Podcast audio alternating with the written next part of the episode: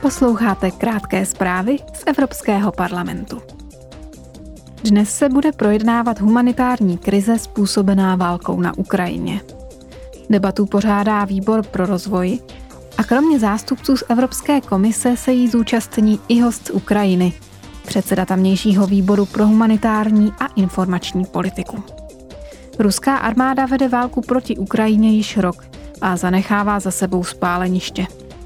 Na humanitární pomoc a ochranu už je proto odkázáno kolem 40% Ukrajinců.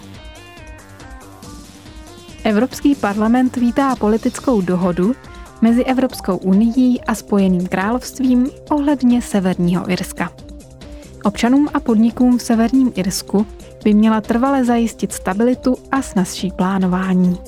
Zároveň by dohoda měla zachovávat principy jednotného evropského trhu. Blíží se 8. březen a s ním Mezinárodní den žen. Proto se dnes koná debata o genderových aspektech energetické chudoby.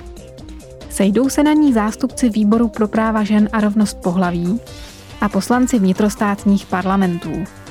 Podle údajů z Eurofondu z roku 2022 jsou cenami energií zasažené především matky samoživitelky a svobodné ženy vůbec. Důvodů je několik.